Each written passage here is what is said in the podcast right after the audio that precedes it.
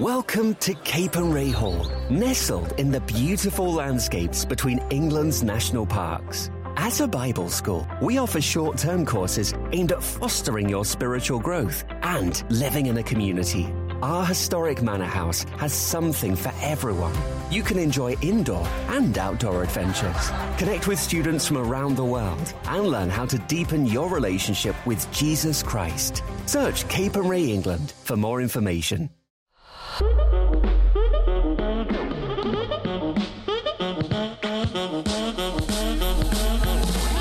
Woman Alive podcast with Tola-Doll Fisher.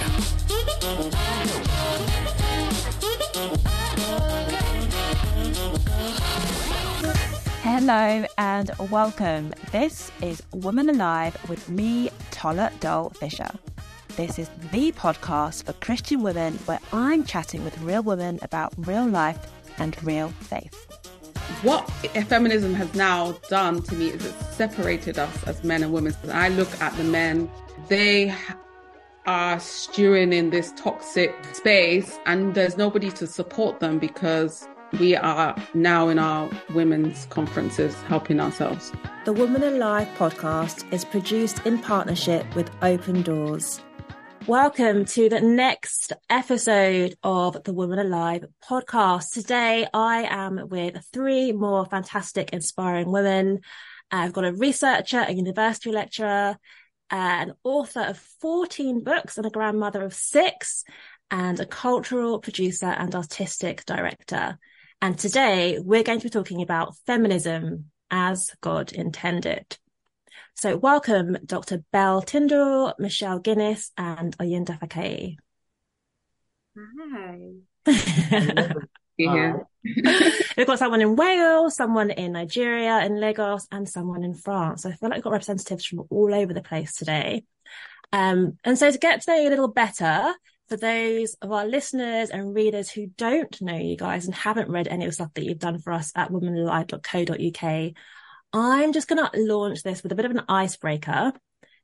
And the question I'm going to ask all of you is, can you name a woman who has inspired you and why? So I'm going to go first to Belle. Who's a woman that's inspired you and why? A woman that's inspired me? There are so many. I'm really tempted to say my mum, but is that so cliche if I go in with my mum? Not if she's listening. If she's listening, it's a thumbs up. Oh yeah, she better be listening. This is a way I'll ensure that she listens. But my mum, she likes to play this game. So she had me when she was 20, which is 7 years younger than I am now. So she likes to keep reminding me of that. But she is just so strong and soft at the same time. I don't know if that sort of like resonates, but she is, I feel so honoured to be his in the way that she has shown me that you can be really strong as a woman.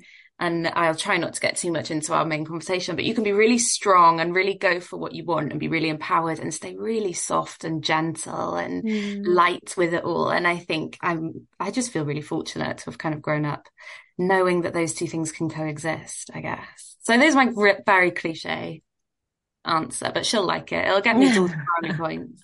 That is beautiful. Maybe we should launch this around Mother's Day so she can be reminded of how amazing she is and how amazing a daughter you are for mentioning her. All right. And Oyinda, can you name a woman who's inspired you and then tell us why? I don't mind if you pick me, but maybe pick someone who that's obvious. Of course, you know you inspire me every single day. Do you know what? I've been inspired by so many women, especially in my career. So it's very hard to say that there's just one. I think I'm an accumulation of a lot of women. So I'll say one person that's close to me, one person that's not close to me. One is Maya Angelou, who when I was little, I came across the book, I Know Why the Caged Bird Sings. And it turned me from someone who was failing at my GCSEs, I've done really badly in my mocks, to someone who was just really thought about the opportunities in life and how you can turn your life around, no matter, what kind of traumas you've had growing up. And then secondly is of course, so I lost my mom very young. So she was an inspiration, but I didn't really have I don't have memories of her in a way that I could pull from the next person I'm talking about, who is was my mentor. So she unfortunately passed away in 2019 from cancer, but she literally believed in me, and she believed in the work that she did. She was an amazing curator. She started this organization that I now run. I sit as the director of, which is the Centre for Contemporary Arts. Her name is Bissy Silver. And even now, so many years on, almost anywhere I go in the art world, if I bump into someone, they will mention that this is the person that had such a huge impact on their life and their career. And so someone being able to be really present, and she was really present for me, believe in me, she was definitely a rod and a staff in my life. And she was able to do that for so many people in a way that I barely have enough attention to give to my loved ones, not to talk of outside of that experience. Wow. And so for me, she really, really shaped and influenced who I am, my career, and a lot of the way, I think. Thanks, Oyinda, and thank you for being so vulnerable about there as well. And Michelle, I've worked with you at Mothers Union, and there's a lot of women in that organisation, but who is a woman that's inspired you and why? Well, again, lots of different women over the years. I felt sort of listening to Belle and Oyinda, I felt quite sad because I can't say it was my mother. In fact, it was the opposite. And there must be many women who feel that. She was the generation where women had no opportunities and bitterly resented those I had. A Jewish mama, very manipulative, knew how to pull every emotional string. And I knew I just didn't want to be here. And but I've had so many other wonderful matriarchal and not matriarchal women in my life, and my favourite is Helen Taylor Thompson, founder of the Mildmay Hospital. She started her fight to open it in her 70s, and she took on the government, she took on the Department of Health, she took on the friends of the hospital who wanted to shut it as well, and she turned it into the foremost hospital for the care and treatment of people with HIV and AIDS in the 1980s. And she took on the criticism from Christians who said, looking after gay men. And she took on the criticism from gay organisations who said, you're a Christian. How can you're trying to evangelise us. And she weathered it all and turned that centre into a model throughout the world. That's really inspiring. I didn't actually know that about that. So thank you for sharing that, Michelle. And thank you all of you for sharing the people that have inspired you the most. So as you know, with each episode of the podcast, we start with an article that has been published at womanalive.co.uk, and that has been the topic of conversation, not just in the office, but among our readers as well. So the article we're focusing on today, Belle wrote it. And it is called, the title that we used is Some Christians Aren't Keen on Feminism, but I think fighting for women's rights often doesn't go far enough. So Belle, for those who haven't read it, Belle, if you wouldn't mind just reading a snippet from that article just to start. Yeah, sure. I think I wrote this about a year ago, so it was really nice to be reminded and be like, oh yeah, that's quite a good article. No, so a little snippet. So a little chunk in the middle goes like this. It says, the injustices that women face are real. And so day in and day out, I work and fight to ensure that my gender is no barrier. And I'm not totally self-serving. I fight my butt off for others too. And I'm determined that every single woman in my orbit gets to be exactly who God made them to be. And hear me out. All of this is no bad thing, and I shan't be stopping anytime soon. It's just that every now and again, I notice my own tunnel vision. My feminism only benefits the people who happen to be in my world, people who are from where I'm from, who do what I do, think what I think, struggle with what I struggle with, and fight for what I fight for. My feminism exists in a box, and that box is far too small. Thank you, Belle. And you use the F word quite a lot there, and that's the main topic of this conversation. So what actually is a feminist? Belle, you share in your article a bit later about the definition that the author Chimamanda Ngozi Adichie gives, and that is, a feminist is a person who believes in the social, economic and political equality of the sexes. Apparently also Beyoncé agrees with this, so this should be the world-renowned definition. But I'll throw it out to you first, Michelle. Is that your idea of how you define feminism? Yes. I mean, I think it's complete equality, but I think it's also complete respect for one another, love for one another, awareness of each other and how we can work together to make the world a better place, i.e. men and women. I didn't say that at the beginning, did I? I like because that. I do think it, when I first started to talk about these things, I was at a New Wine conference and a man came up to me afterwards in tears. And I was blown away by that. And I said, you know, what's the issue? And he said, I'm a psychiatrist and I've never yet heard a woman speak about feminism and who liked men. Oh, interesting. Stayed with me that if we want to win the equality, we have to love them somehow, even some of the most difficult, in order to not earn the respect, but because we're better together. Absolutely. Oyinda, is feminism a word or a name that you yourself would associate with? Personally, no. And I remember in when I was doing my master's in health and society, I remember having a lecturer and she was a feminist and she was really trying to get me on board feminism. And I was like, I'm really like, I mean, at the time, I think I was really like staunch, like, no, I don't agree with it at all. I agree with the definition that was used here for feminism, but I don't agree that that's how feminism currently operates. And so maybe it's something we'll get into. I agree in equality. I agree that maybe women should be paid the same thing as men for the same jobs and opportunities, et cetera, et cetera. But I believe that, and maybe it's because I was brought up by a single father. So I didn't, again, so I did mention that I wasn't raised by a woman. I was raised by a man. And my dad shaped my identity, should I say, in a way that he never differentiated between male or female in our home. So there's two girls and a boy, and it wasn't like, okay, you're the girl, you wash up or anything like that. It was just everybody had to learn the same life skills. He had to learn life skills as well because he had to raise us. So that is one of the main reasons why I've never really had to identify with feminism, and I haven't felt like the pull towards it.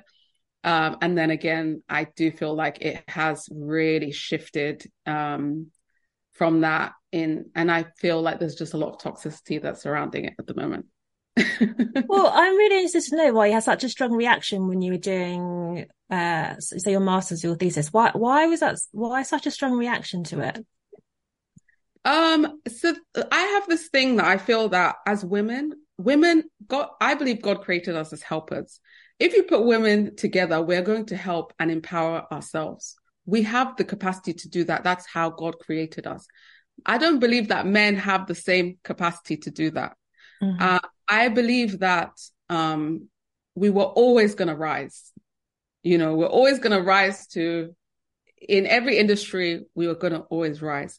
But what feminism has now done to me is it's separated us as men and women. So like what you said, Michelle, when you said that you this psychiatrist had never met a woman who was a feminist who liked men, which I that's for, I don't know, maybe later on in the conversation. But to me, I feel that a lot of men are failed because women are turning insular to focusing on ourselves. If you look at conferences about self-development, probably 80% of the people there are going to be women, because that we just gravitate to those things.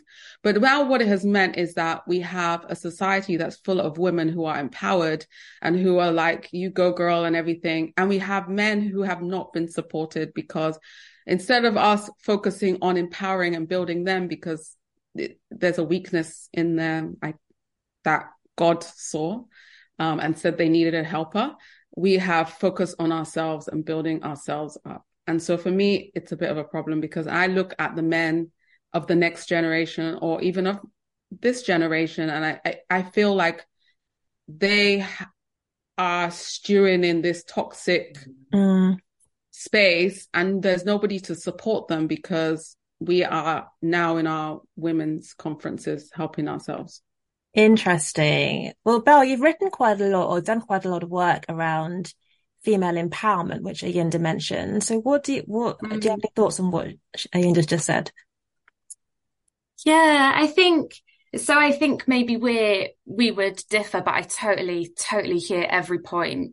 And what I do agree with, or sort of that I totally get and I hear, is that we can say definition is the political, cultural and social equality of the sexes. And as a Christian, I'd want to put spiritual equality in there as well. And that can seem quite black and white. But then how that has worked itself out throughout history and in the present day is anything but black and white. It's like the entire grey spectrum. So that is interesting. And kind of the more you dig into that, the more interesting that gets. So that's true. But I suppose where we then maybe would go down different paths is so that word helper, we were made as helpers. So that word from Genesis 2 is Ezer, and that could also be translated as a power to equal. So where it says a helper suitable in NIV, in Hebrew that could be a power to equal, a power to harmonize, a power to run parallel with men. And so I think if that's my start line, then what I see is that through the ages, women have been denied that identity. They've been told that that's not who they are. And I think that that's been to the detriment of women and men. But I just think that society is better when men and women are working equally, when they're working side by side and there isn't such a hierarchy, that there isn't an imbalance, that it's perfectly balanced, it's perfectly synchronized, it's perfectly harmonious. And I suppose that's because that's how I see Eden, if you know what I mean. Like, that's how I see God's original blueprint. His original design, that's what I see there. And then I see that fracturing when his blueprint fractures, from Genesis 3 onwards. And so for me then, feminism is all about trying to get back to that original design, that original blueprint, which personally for me, I can't stop thinking is the total equality of the sexes in every sphere of society.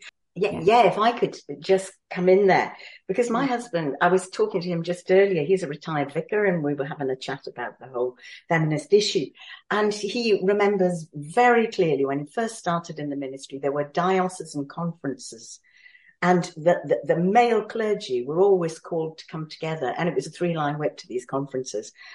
And he said the men spent the whole time, it was all male, at the bar, just drinking themselves senseless, being totally laddish.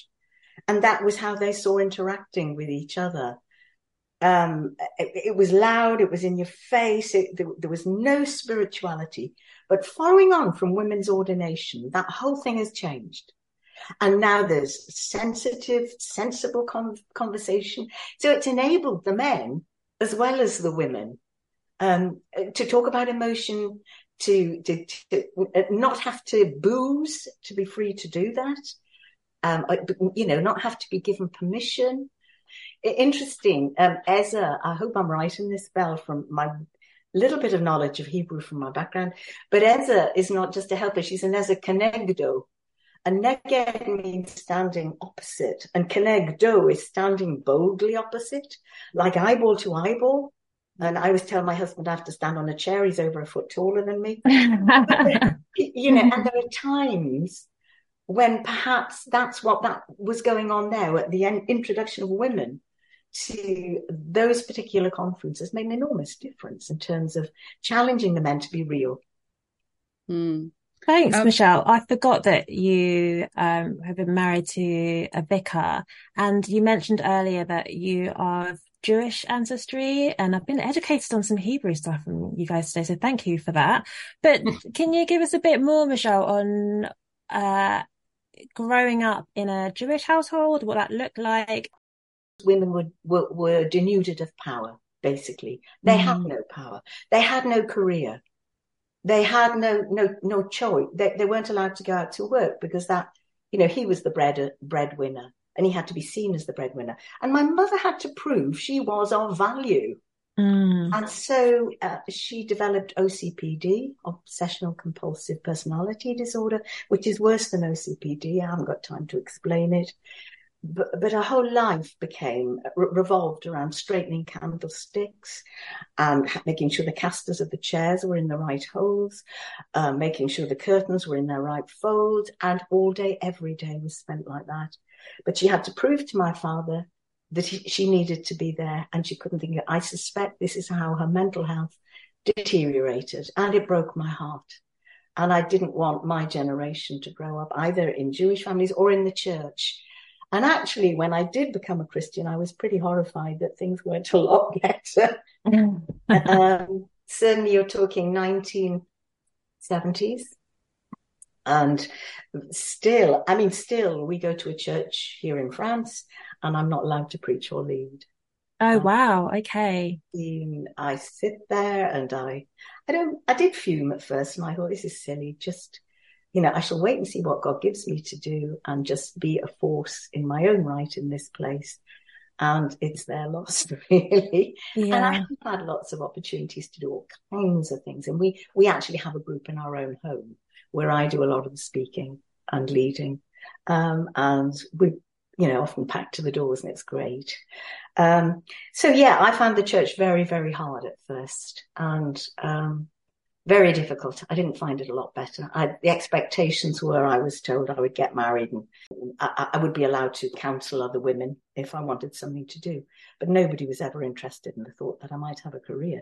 Even when I was a university student and doing a master's in French literature. You know, you've had to fight through a lot, it sounds like, Michelle, on that journey. It makes me sad. I think sometimes, certainly my daughter and daughter-in-law, I'm not aware of how hard we fought and how many tears we wept, and I think we only got halfway. We won the war, some wars, but we've lost some battles. As long as we still carry our car keys in our hands when we go into car parks at night. Oh gosh, we've got more to do. Yeah, there's definitely a lot more to do. And Belle, why? The headline of your article that you wrote for us does say that some Christians view feminism as a negative word. Yeah. Why is that? I think, there are so many answers. I'm wondering which one to go for. I think the most provocative answer, let's start there, why not? Let's go for it. Could be, and I've read so much research on this, is that people... The way that power has been fought for, then held on to, then denied to other people, let's say by men, what they think then is feminism is a reverse of that. So what they are worried about or scared about is that women want to take the power, keep the power, and then withhold it from other people. When if we're taking... you know, the equality definition, that's just not true. So there's that could be the most provocative kind of answer. Other answers would be to do with the media and the fact that feminism has been tied up with things like hating the family, hating motherhood, hating marriage, hating all of those things, which again, it's not like not in its heart. Some expressions might have that, but at its core, it's not that.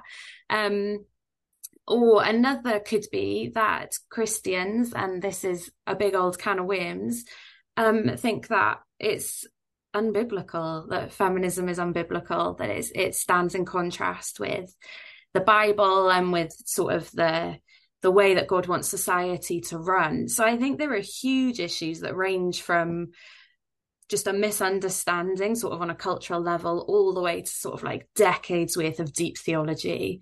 And Yeah, and all sorts of sort of answers sort of in between those three things. But it's a bit of a minefield, I think, which would be why. But I think like what you said about why is it a threat? I think that word threat is probably quite big.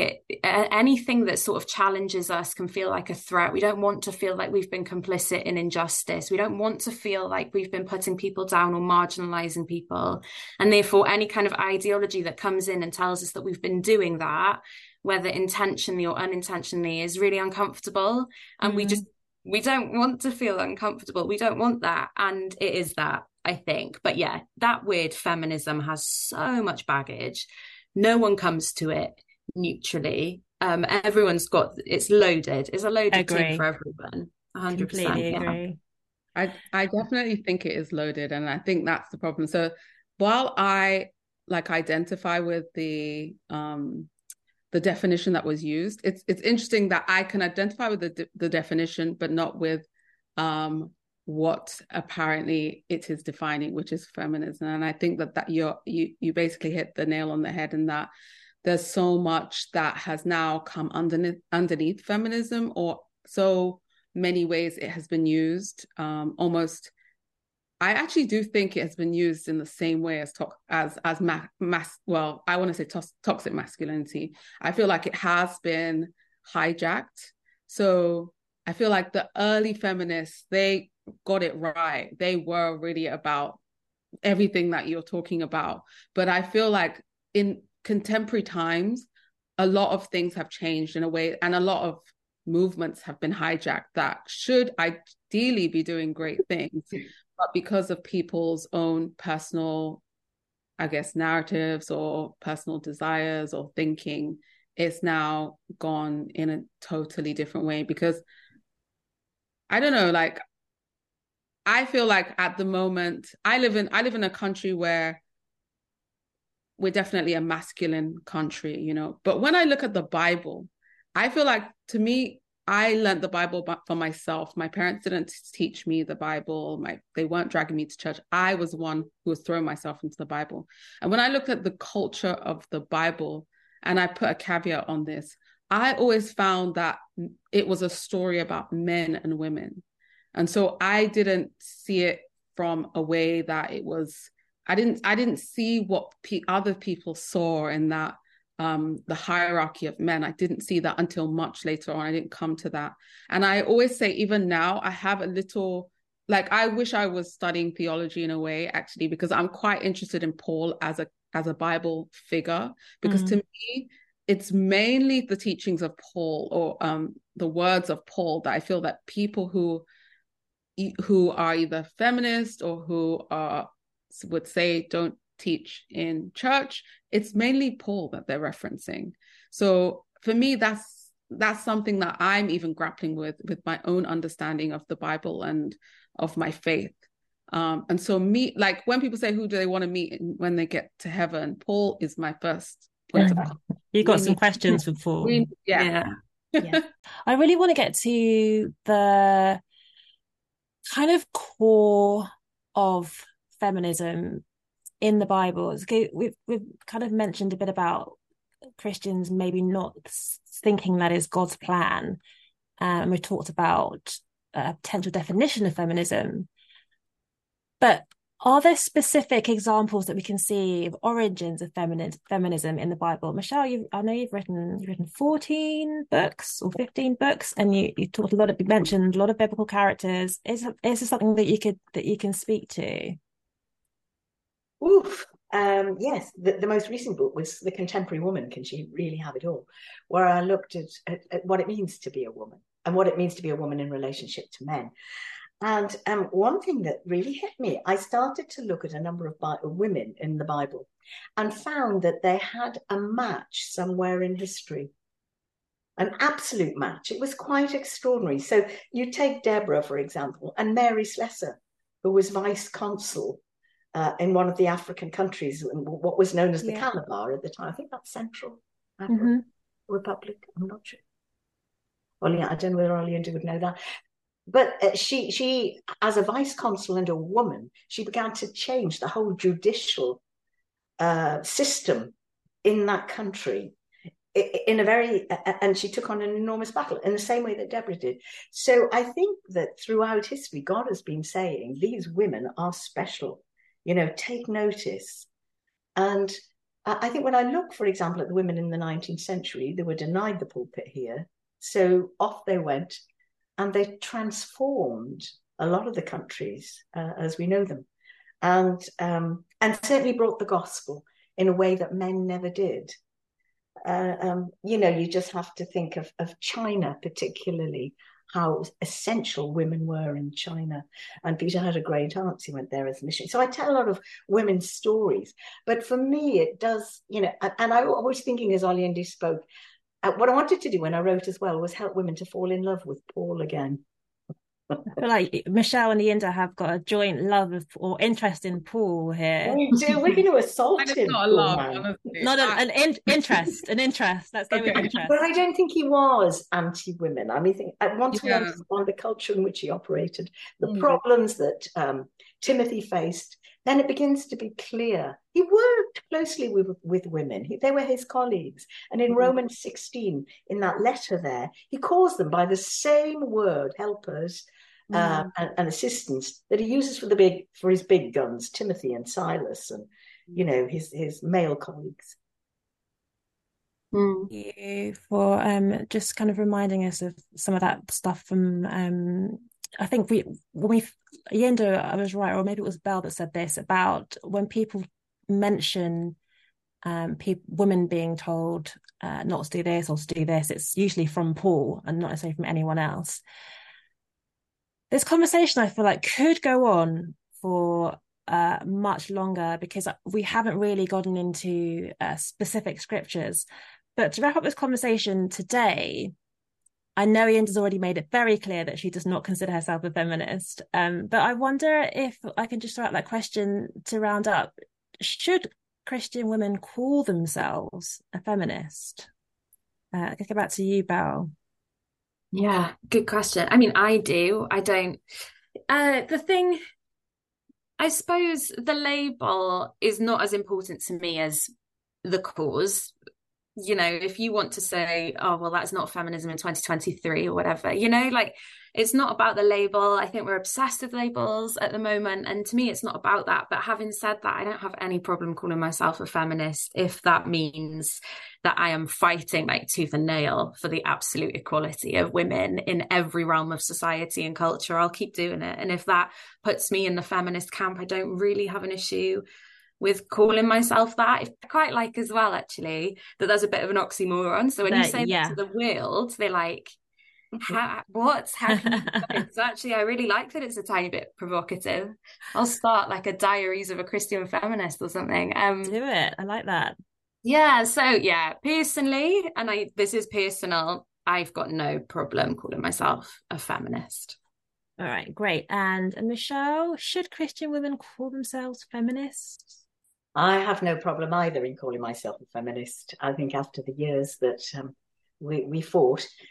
But at the same time, I think for me, it's a much bigger battle, as Belle said in her article, that it includes now fighting for the women across the world who don't have the freedoms that we have, and being a little less self-centred and beginning to look at countries like Afghanistan and see and begin to lobby our MPs and do something really positive with that word. Absolutely.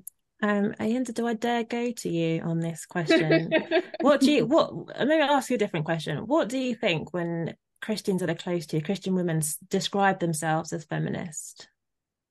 What does that say to you?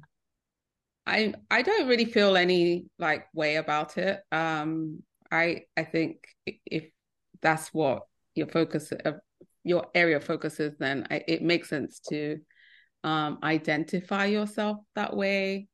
I'm not offended by Christian women calling themselves feminists. Basically, that's the short answer. The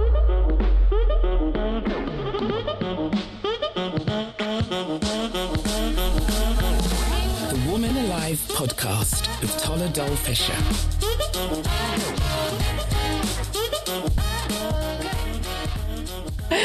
All right, Thank you. And thank you, Belle. Thank you, Michelle. And thank you, Oyinda, for being so open with that conversation.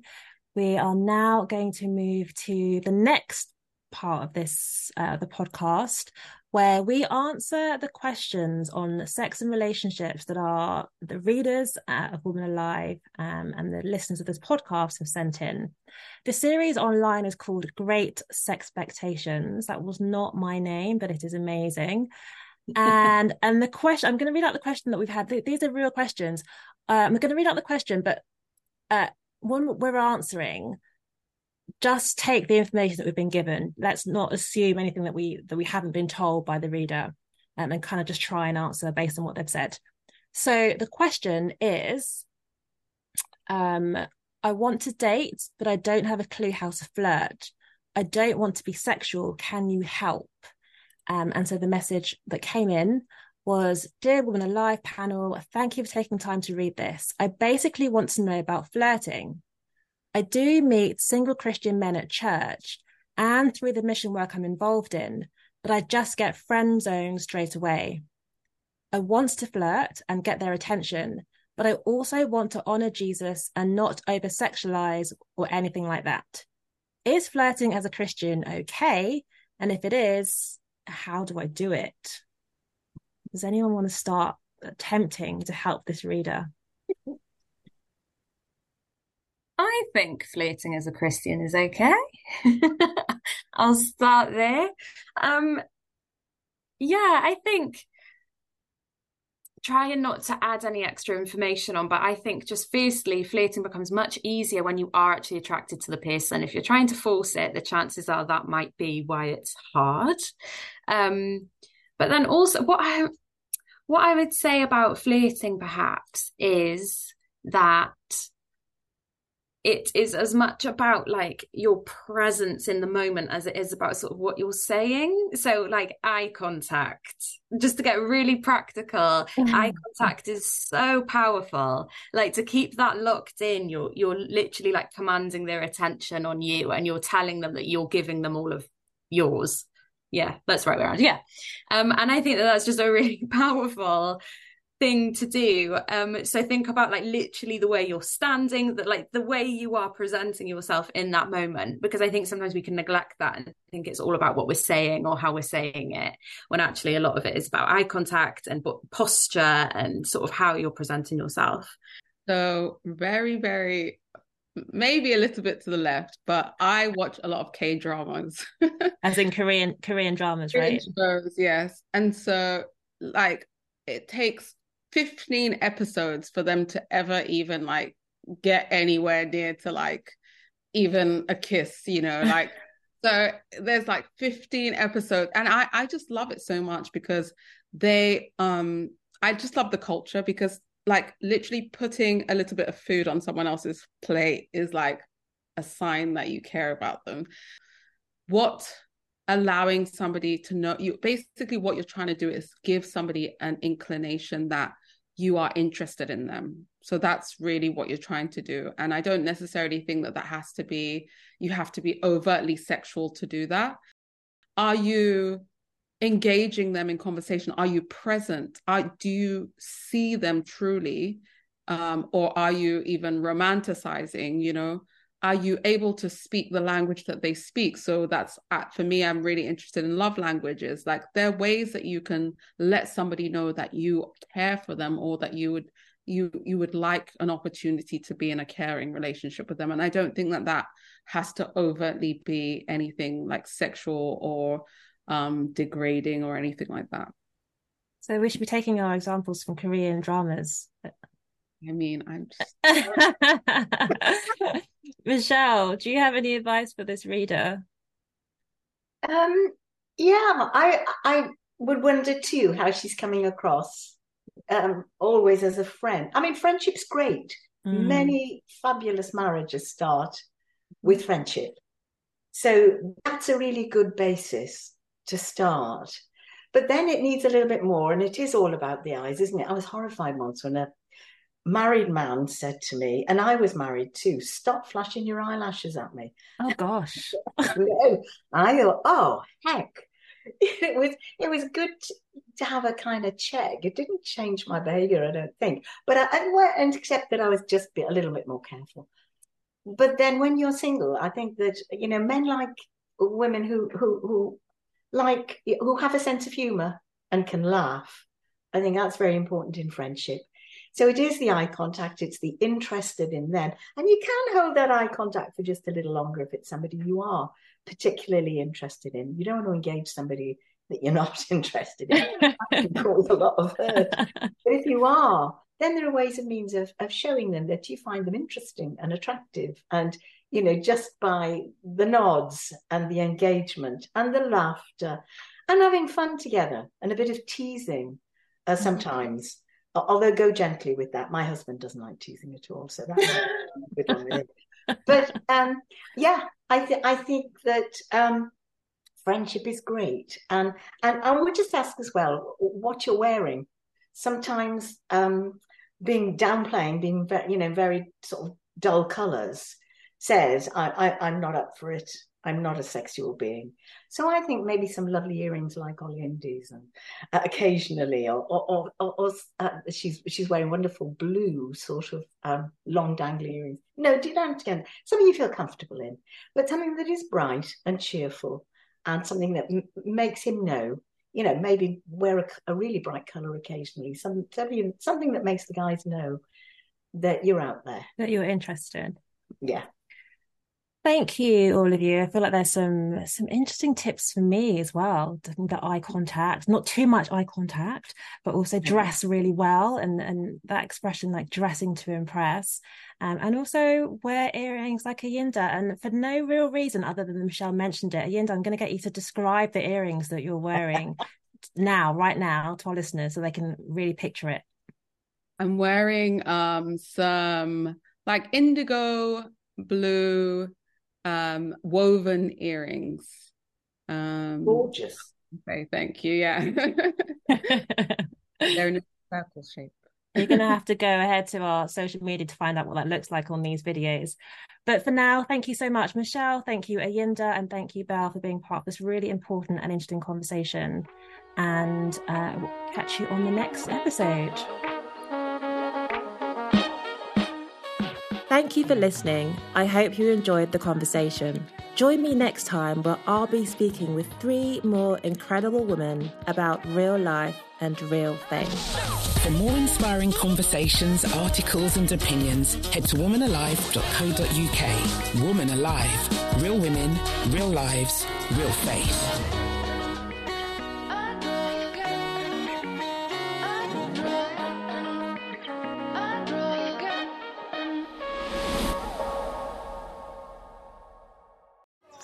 Welcome to Capernwray Hall, nestled in the beautiful landscapes between England's national parks. As a Bible school, we offer short-term courses aimed at fostering your spiritual growth and living in a community.